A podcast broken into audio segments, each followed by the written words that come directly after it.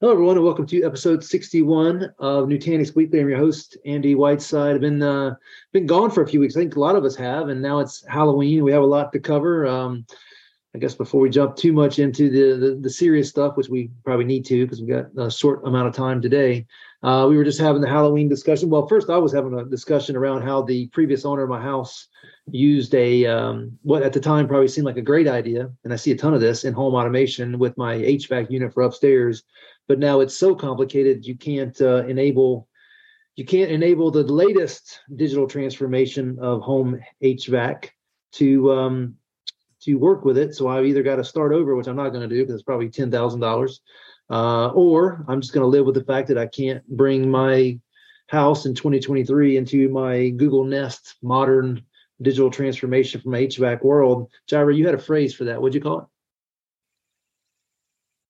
I called it uh, tech debt. Yeah, it's a real thing. It's a real threat.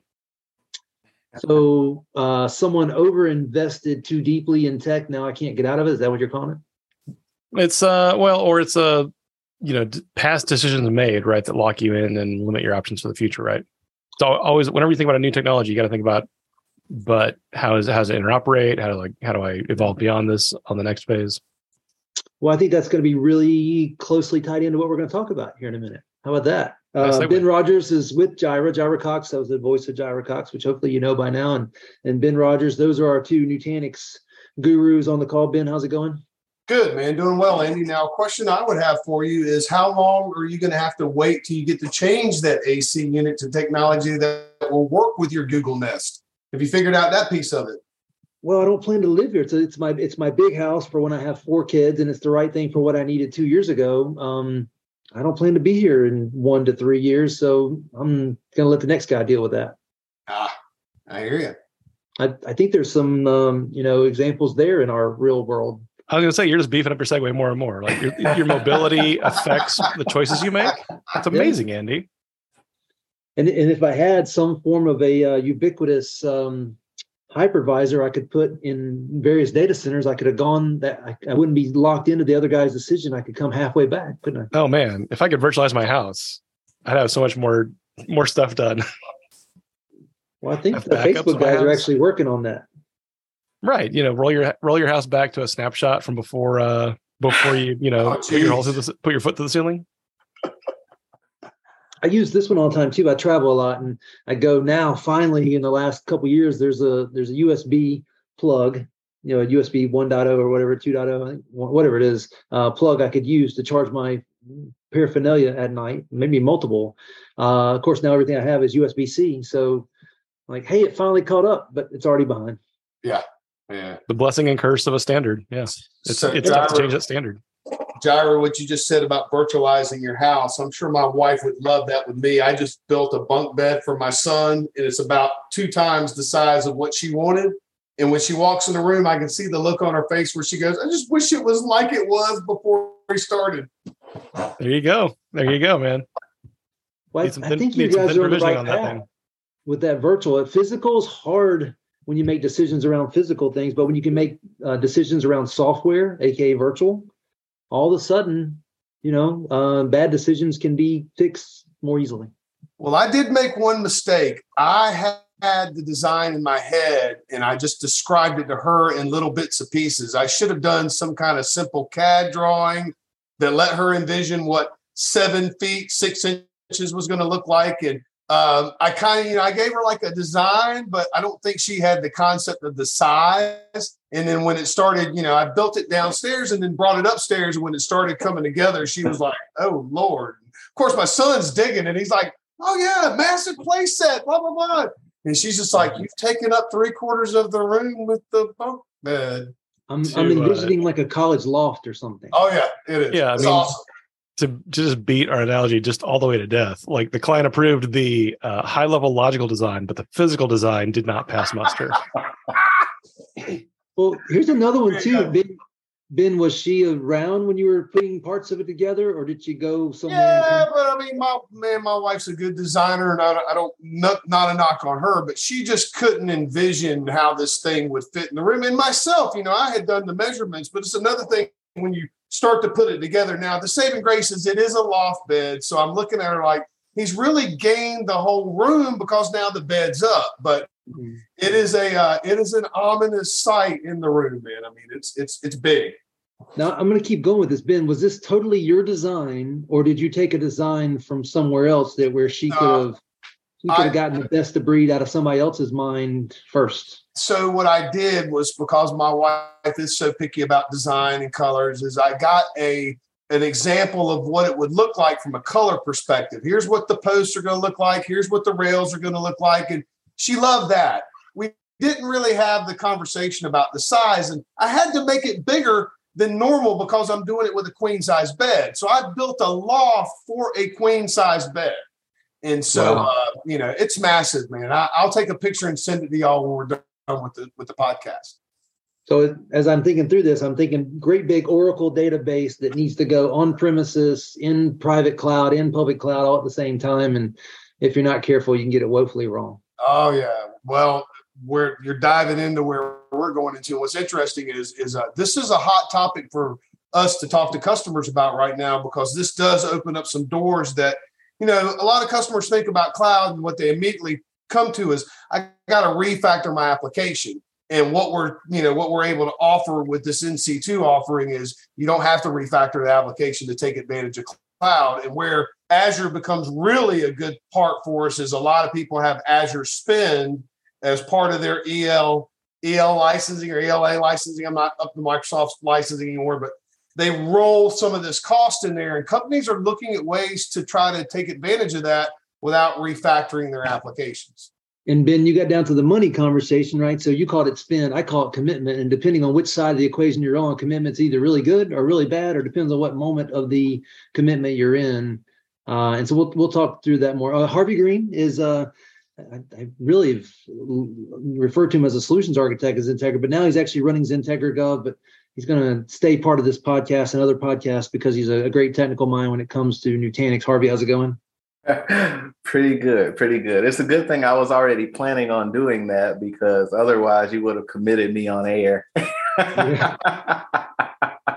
there's a couple things you got to keep doing in our world because it's yeah. good. It's overall system and um, it, it helps. I love doing this because we're tying technologies down to business outcomes, which is you know, part of my world and your world, no matter what your title says. Absolutely. We also have a guy named Philip Sellers on. Today is day one for Philip, and Philip is kind of shadowing. He's going to be picking up some of Harvey's uh, responsibilities when it comes to being uh, infrastructure subject matter expert, specifically in this case, all things Nutanix. So Philip will be playing a, a larger role. I think he's still in in mobile world trying to get from the office back to his home. So welcome, Philip, and uh, we'll look forward to being you, being you being part of this conversation going forward. All right. Well, um, probably may or may not picked up. Our topic today is uh, in the announcement around NC2, um, which is Nutanix clusters on Azure. And let's jump into the blog. The blog title is um, from October 12th of this month, uh, this year. Uh, Nutanix accelerates hybrid cloud with Microsoft Azure. Jirah, what? Why do this? Why does this matter? Um, I was thinking as you were talking about it. Um, well, and as a sidebar, for our listeners, I don't know what timestamp we're at in this episode, but if you'd asked, if you'd bet me a dollar about like, could would Andy tolerate as much preamble as we had there for the for the podcast that you might be most excited about, right? This goes back to like the history of this podcast. You were like, "Hey, Jared, let's do a podcast." Also, by the way, when NC two on Azure, right? Um, you know, and then like like it was like it was almost like a punchline. Like the, the ending of the first five episodes was all like, "Oh, by the way, also Jared, when NC two on Azure." Um, so well, when did we do the when when did we do NC two on AWS? Uh, I'm going to say in the past. Well, but it had to be like podcast number 20 or something. We've been waiting a while. It's about way time. back there. Yeah, we've been waiting a while. right. It wasn't on my bingo card for with this much pent up demand among the hosts of this podcast for us to ramble that long at the beginning. So good self control. Um, it really did a good job setting it up because a lot of those things are going to tie into what we talked yeah. about here. And it was as much Harvey beating you up as it was me, right?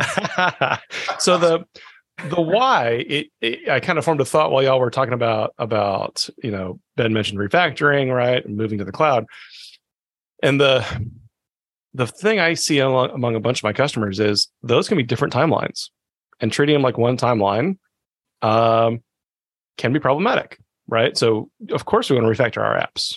Do we have full power to do that? Not always. I, I know a lot of customers that are 90% you know COT software right purchase software that they deploy and run maybe the business units dictate what the the line of business software will be uh, it has to run them but there's not a lot of uh, empowerment to actually do that refactoring yourself right you're waiting on the vendor to do that but whether we have that power to to refactor or not there's a lot of mandates or benefits or or use cases for getting to public cloud. I want to get on my data center. I want to uh, stop spending money on a DR site. I want to uh, get more mobility or get more availability than I have in my local data center. Um, I want to move to cloud because I've got business alignment, right, with Microsoft funding or or other strategic partnerships um, that just don't give a hoot whether you can or can not refactor your apps or what timeline that might be. So the use case of get to cloud sooner um, with the apps that we have today, but prepare for the apps that we want to run tomorrow really does resonate pretty, pretty quickly. So I'll do a normal Andyism, which is beat up on the idea that it's not cloud, it's clouds. And Jirah, when you say get to the appropriate cloud, you really mean the, pro- the appropriate cloud of the cloud options as soon as you can, because time is money, efficiencies is time and money um, it, it, makes sense to get if you're going there, damn it, get there. Totally. The, the matching the matching gyraism is is it is one cloud, but it's your cloud, right? It's like the Acme cloud or whatever company you work for that you need to find a way to have presence in one or more locations, right? Which can be public clouds, can be data centers, can be your on-prem, but yeah. you need to empower the business that this is the Acme cloud, right? And it has legs in all these various different availability zones. So we're, we're saying the same thing. I agree with you. I, I like that because now you're saying the cloud. Don't think of that as from all the options. Think about the clouds or the you know the the overcast or whatever, however you want to say it. You know, first of all, for our listeners, if you don't know where cloud comes from, it's the idea there's a bunch there's services that come from somewhere you don't really under, know what it is specifically. Therefore, IT guys drew it up as a, on the whiteboard as a as a cumulus cloud quite often and said the stuff comes from there. You don't really know know what it is exactly, but it comes from there. Um, so, but, but I do like your comment that for the consumer of it, it kind of needs to look like a cloud, even though it's made up of clouds. And at the end of the day, it's their cloud story. Right. Like, like as an IT leader, like the you're empowering your business, right? Your counterparts in business units to solve problems with cloudy outcomes, which can be on-prem, could be fully public cloud, could be cloud native, could be NC2, uh, can be you know other SaaS services like from data center hosting and so forth. Um, but all, at the end of the day, that all, that all empowers your one company's cloud. So I'm looking at this. I'm pretty sure this is going to be a two-part episode. Ben, I want you to talk about the number one thing, the application move. But tell me, you were had you had a comment. Well, yeah, I mean, one of the things you said that I think is poignant to this whole conversation that gets lost in the in the muck sometimes with IT is IT is about service delivery. So when you talk about, you know, where the service is coming from, end users don't care about that. Most C levels at times don't care about that. They want IT to be able to deliver the services and deliver the services on demand at the SLA of the companies. That's where this multi-cloud, hybrid cloud, what I call our Nutanix foundation, that's where really this comes into play.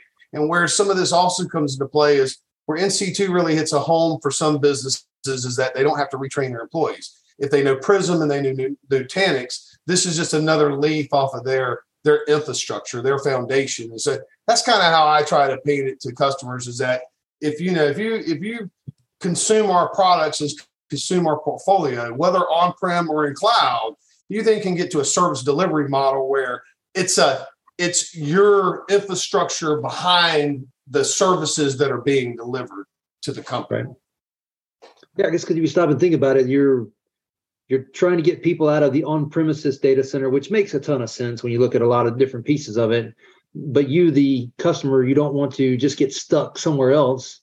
So if you can come up with a way that allows you to take advantage of the best of breed, maybe at the moment, at any point in time, then you're actually winning. If you're just moving it from one place to another and you got a new type of uh, getting stuck in the mud, then you have you really won like I've seen some customers that take their, you know, their like for I'm I come from healthcare, so the EMR, they might have technical reasons why they, they need to leave that EMR on prem or close to a data center uh, inside of the inside of the company's network. but they have they might have remote sites that they could move those services off the cloud so that the cloud component is now their edge service that's now collapsing back to an on-prem data center for whatever their crown jewel application is. So we see some companies talking to us in that regard where they go, I've got all these sites across the world. I'd rather collapse these sites to an edge service that runs in Azure, AWS, wherever the closest presence is. But I need to safeguard my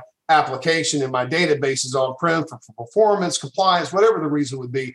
That's where these models really get fit in really well. And again, you don't have to retrain your staff, man. If they know the Prism, Prism Pro, uh, all of those elements of our portfolio, they can extend this out to AWS, Azure, and it's it's the same environment.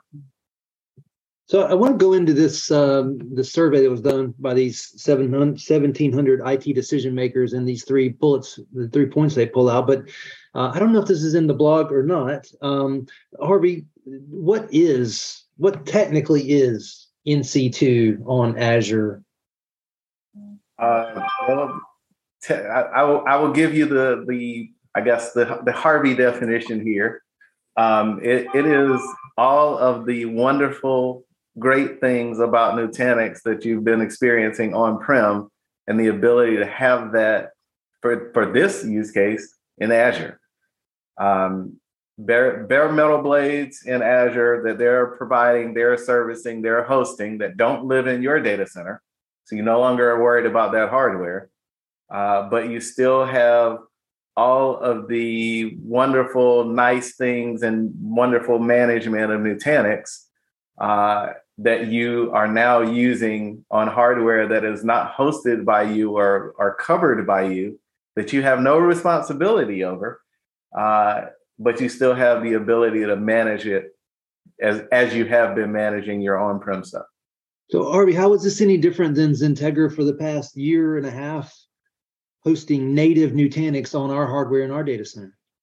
Uh, wait, let me say our two data centers. That two is going to be the key. So it it's not different because again, that that is a way that the customer isn't providing the support and the touch and the feel of all of that hardware. We're providing it for them.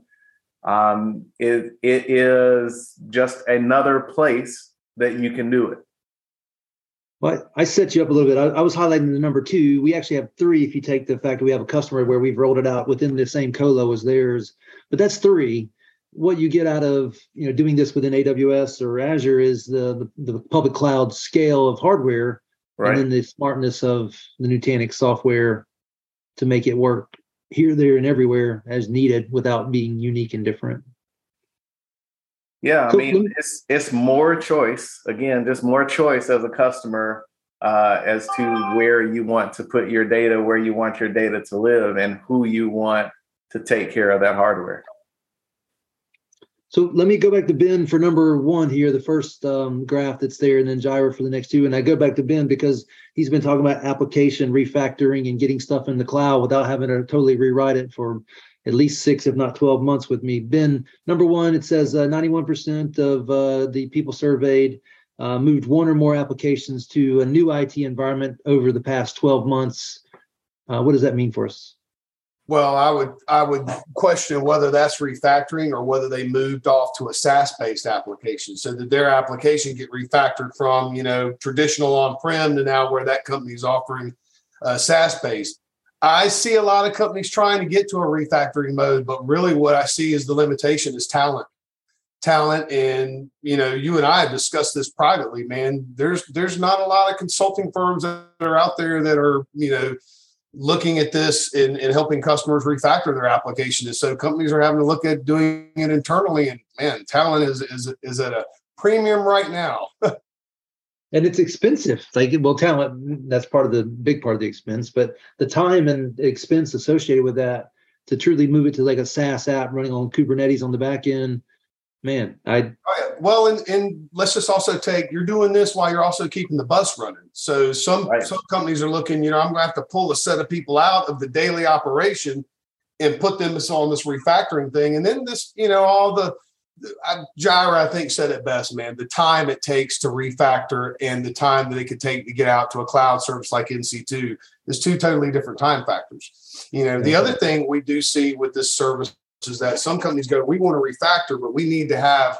some kind of cloud presence so we're not constantly having to go back on prem to get the pieces that we need.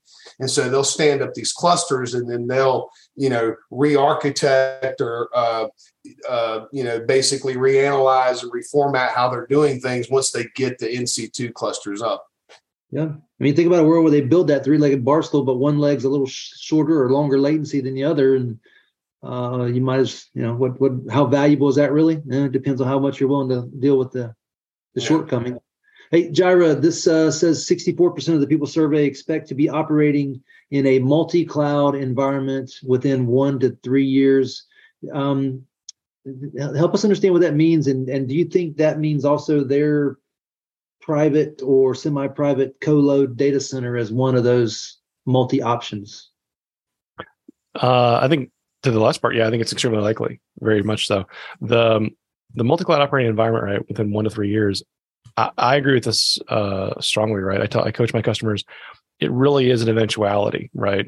As much as you can try to be um, uh, deterministic and set expectations on the front end of like we're going to tightly align to cloud A or cloud B or cloud C, and that's our strategy. Um, man, curveballs just happen in this world, right? And the amount of things like companies, healthy companies grow by acquisition, right? For the for a large part, acquisitions get messy real fast, right? Like we don't have to think very long about our customer lists to think of customers that still have stuff that's on platform X and Y and Z that someone had great intentions to move one day, um, but it just hasn't happened yet. So so at the very least, acquisitions, DNI, um, M and A activity are going to you some curveballs, right? So how do we help simplify multi-cloud because it's probably going to happen to you sooner or later.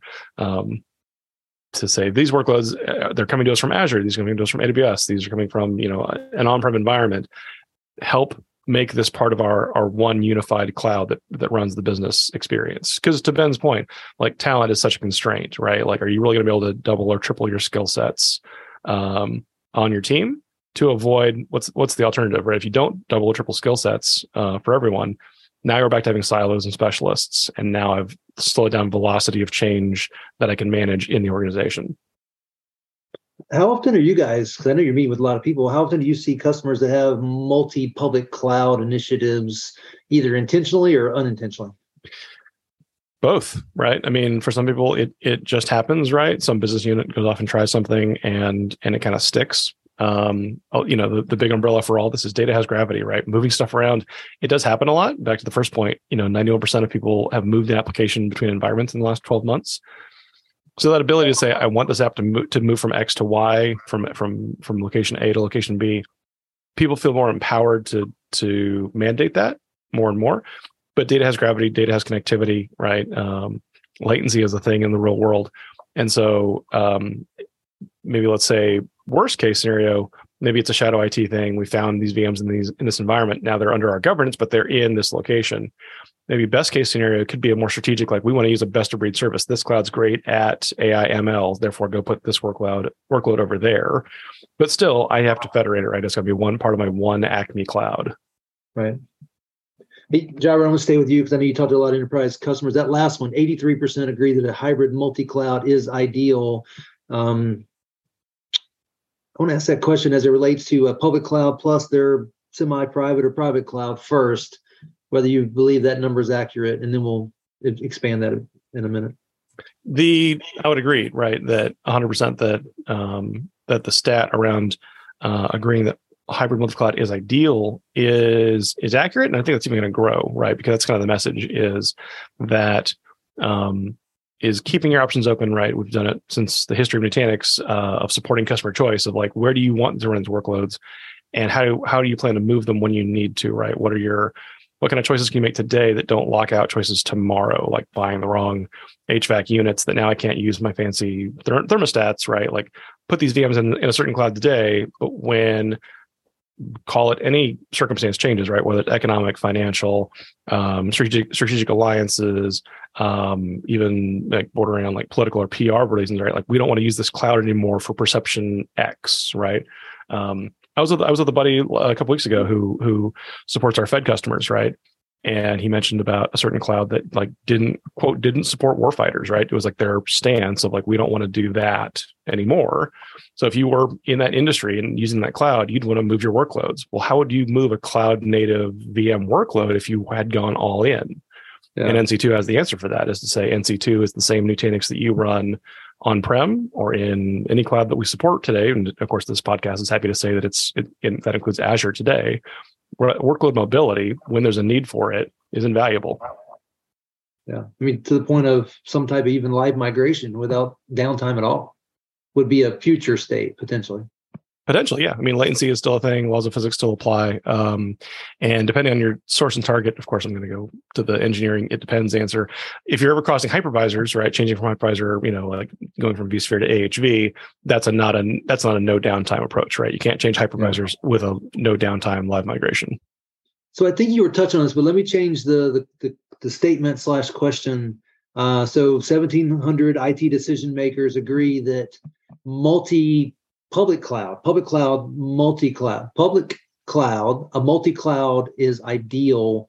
For example, you've got GCP and Azure, you've got Azure and AWS, you've got GCP, Azure, and AWS, and you're commingling workloads throughout those three. Do you think that number's that high? I, I I have very few customers that are in all three major public clouds. Usually it's usually it's on-prem in one cloud or on-prem with at most kind of two clouds looking for integration. I, I bring that up because I've kind of from you know guys that doesn't have to implement this stuff every day or man, maintain it or maintain relationships with two public cloud vendors at the same time.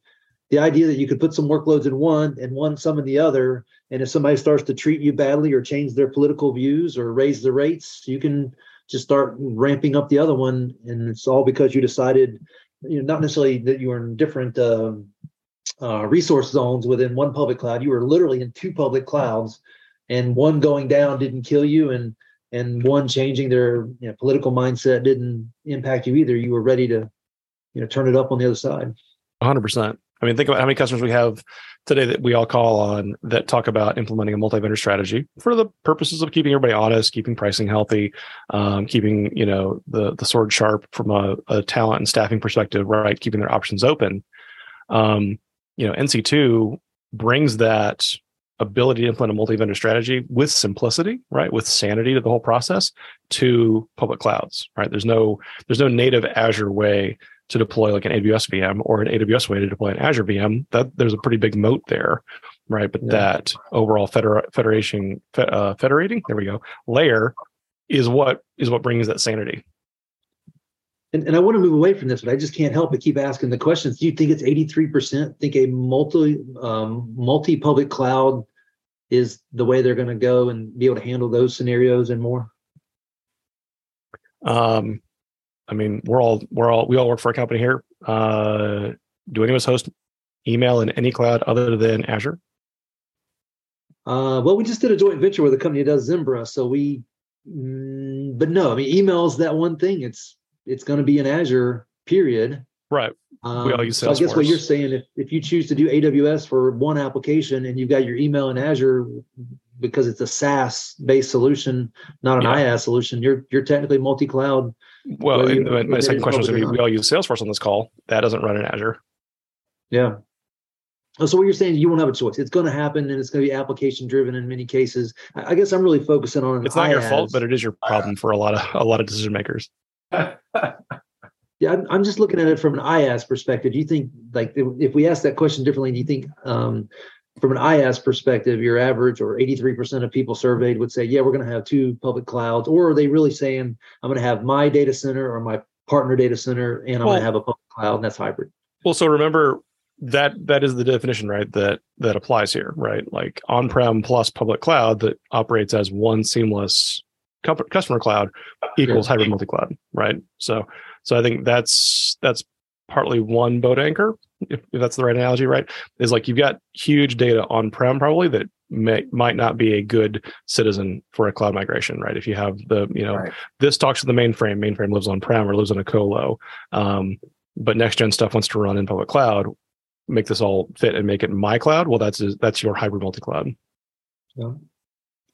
And the whole point in this offering from um, you know Nutanix around NC2 on Azure and AWS pre-release, it also as well as you know my data center, their data center means that it's all doable when the time comes because it's software driven, not not locked into physical hardware forever. Ben did bring up that commitment thing, and I don't know if we'll get back to that at some point in this, but the uh, the commitment is you know might as well be locked into the hardware if you're if you've made that commitment. You probably won't do it again, I don't think, but that's how they the public cloud guys are trying to drive your decisions around the Depends. all my I mean, cloud. I mean, it depends. I mean, everybody on the call has a mortgage. Everybody here has also used an Airbnb, right? Length of stay affects the choices you make. Yeah.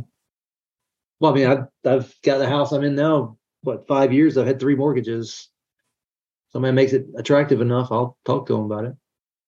So yeah, right. You know, when when the right person knocks and offers the right number, right, keeping your options open and having that agility, that mobility is, uh, you know, useful. Yeah.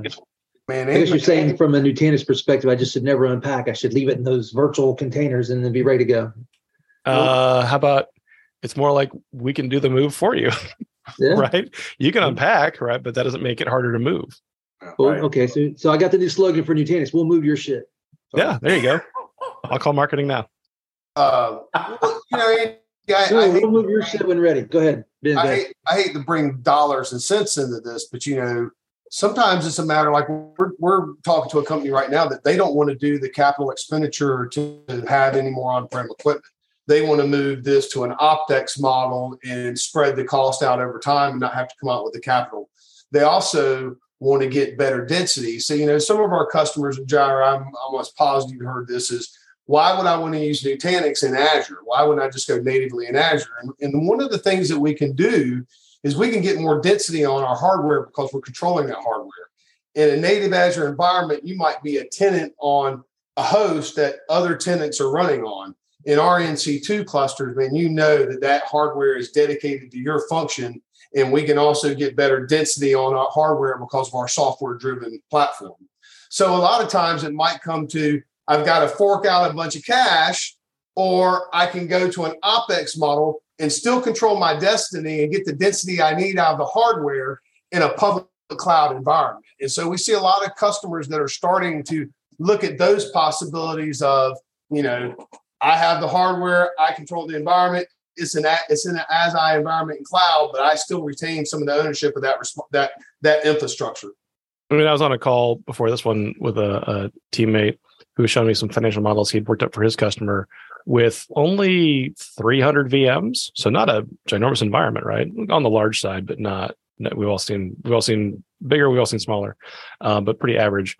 With only 300 VMs, an NC2 proposal was saving them 50% per year, every single year, right? Like you could pay double and have native VMs, or you could pay half as much and run those VMs on Nutanix on bare metal in public cloud. So to your point, Ben, spot on. Like there's there's that break even point that you hit because you know, of course, it's that's the name of the game, right? When you're a cloud provider, you're charging for every VM from VM one to VM one thousand and one.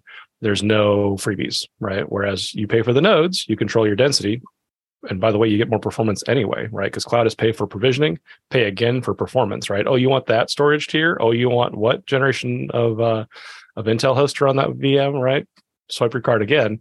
Um, whereas natively here, right, no one's questioning the performance of Nutanix, right? We all have customers that have blindingly fast clusters that run their workloads. That same tech comes to bare metal nodes in public cloud, and now it runs your cloud VMs as well.